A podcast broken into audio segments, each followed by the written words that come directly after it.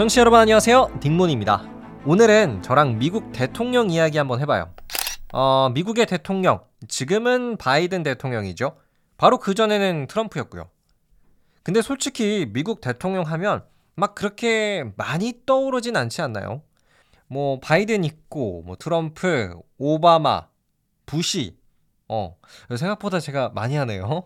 아, 근데 요즘 대통령은 우리가 잘 알아도 훨씬 더 과거의 미국 대통령은 글쎄요, 오바마만큼 인지도가 있는 대통령이 잘 없는 것 같기도 해요. 하지만 여러분, 존 F 케네디 대통령은 많이 들어보셨죠? 정확히 케네디 대통령이 어떤 업적이 있는지는 잘 모르셔도 이름은 되게 익숙하실 거라고 생각을 해요. 사실 존 F 케네디는 미국의 35대 대통령인데요. 가장 어린 나이에 대통령에 당선된 한 44살의 미국 대통령을 하게 되는 미국의 최연소 대통령이에요. 어, 그리고 냉전 시대 때 소련이랑 미국이랑 전쟁을 할 뻔했던 그 쿠바 미사일 위기 때 미국의 대통령이 케네디였습니다. 자, 그런데 우리는 존 F 케네디 대통령을 이런 최연소 대통령, 뭐 쿠바 미사일 때의 대통령 이렇게 기억하기보다는 암살당한 대통령 이렇게 아마 기억을 하고 계실 것 같아요. 근데 이 케네디 대통령 암살 사건 이거 굉장히 음모론에 둘러싸인 암살 사건인데요. 이런 이야기도 있어요. 미국의 CIA가 사실 케네디를 암살한 거다. 아니다. FBI가 암살했다. 그것도 아니다. 소련의 KGB다. 정말 많은 음모론이 가득한 케네디 대통령의 암살이었는데요. 그래서 오늘은 여러분에게 케네디 대통령 암살 사건을 들려드리도록 하겠습니다. 언제 어떻게 존 F 케네디가 암살당한 것인지 저와 함께 알아가 보시죠.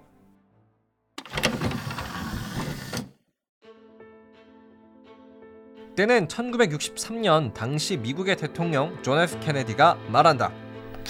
아, 내가 대통령이 된 지도 이제 어언 3년째군. 슬슬 다음 대통령 선거도 준비해야겠어. 비서실장, 내 지지율이 가장 낮은 곳이 어딘가? 예, 대통령님. 텍사스입니다. 아, 그래? 그러면 내일 텍사스로 출발하겠네. 예, 알겠습니다. 비행기를 준비해 놓죠. 그랬다. 당시 대통령 집권 3년 차였던 케네디 대통령. 그는 차기 대통령 선거에 도전하기로 마음을 먹었고 자신의 지지를 끌어올리기 위해 텍사스로 향하는데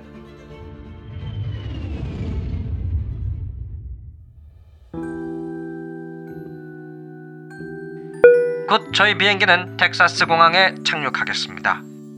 여보, 오늘 우리 일정이 뭐였죠? 아, 아마도 텍사스 시내로 들어갈 것 같아. 그래요? 좀 위험하지 않을까요? 아무래도 당신 지지율이 가장 낮은 곳이 텍사스인데. 대통령이 내가 암살이라도 당할까 봐? 걱정 마. 혹시 모를 상황에 대비해서 방탄 차량을 타고 다닐 거니까. 이처럼 케네디 대통령은 영부인 제클린 케네디와 함께 텍사스를 방문했다.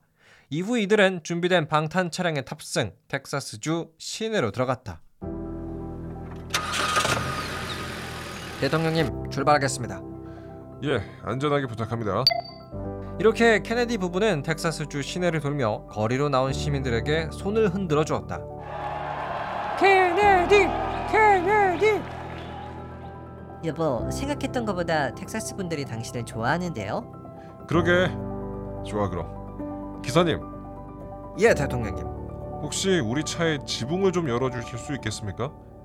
예, 지붕을 열면 아무래도 좀 위험하실 수도 있는데요. 에이, 괜찮을 겁니다. 그랬다. 케네디 부부가 타고 다니는 차량은 특수 제작된 방탄 차량이었지만 지붕을 모두 열면 사실상 케네디 대통령은 저격당하기 쉬운 위치에 있게 되는 것이었다. 그렇게 케네디 대통령이 탄 차량은 지붕을 연 채 시민들 사이를 지나고 있었다. 그러던 때는 오후 12시 30분경. 어디선가 총알이 날라와 길바닥을 맞췄다. 또 한 발. 이번에는 케네디 대통령의 목을 맞췄다. 여보, 안 돼! 마지막 한 발. 이번에는 케네디 대통령의 머리를 관통했다. 대통령이 저격당했다. 순식간에 케네디 대통령은 목과 머리에 총을 한 발씩 맞고 사망했다. 끝. 자, 이렇게 케네디 대통령은 1963년에 머리와 목에 총을 한 발씩 맞고 사망을 했어요. 꽤 먼 거리에서 저격을 당한 건데요. 그 저격범, 그러니까 이 케네디를 죽인 범인은요, 사실 금방 잡혔어요. 한 2시간 만에 이 암살범이 체포가 됐죠. 체포된 사람의 이름, 하비 오즈왈드였어요. 오즈왈드는 뭐 평범한 일을 하는 직장인이었는데요. 이 사람이 근데 알고 보니까 전직 미 해병대원 출신이었어요. 그래서 이 사람이 그 먼 거리에서도 저격총으로 이 케네디의 목과 머리를 맞출 수가 있었던 거였죠. 근데 여기서 여러분 좀 미스터리한 부분이 뭐였냐면요.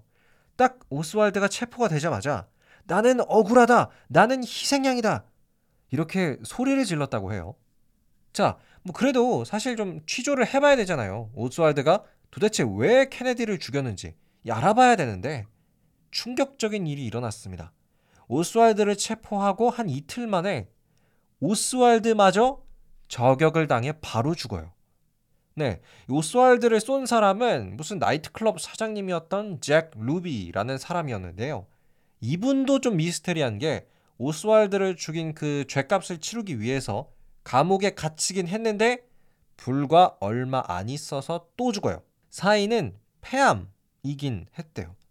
자, 좀 이상하죠? 케네디를 죽인 오즈왈드도 이틀 만에 죽었고요.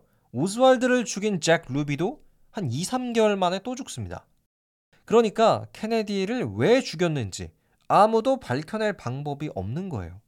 바로 이런 이유 때문에 케네디의 암살 사건을 두고 음모론이 많을 수밖에 없겠죠. 천하의 미국 대통령이 죽은 이유 아무도 못 밝혀냈다? 아, 이상해요. 뭔가 숨기고 싶은 게 있지 않을까 이렇게 보이기도 하고요. 저는요. CIA가 케네디를 죽인 게 아니었을까라는 생각을 해 봤는데요.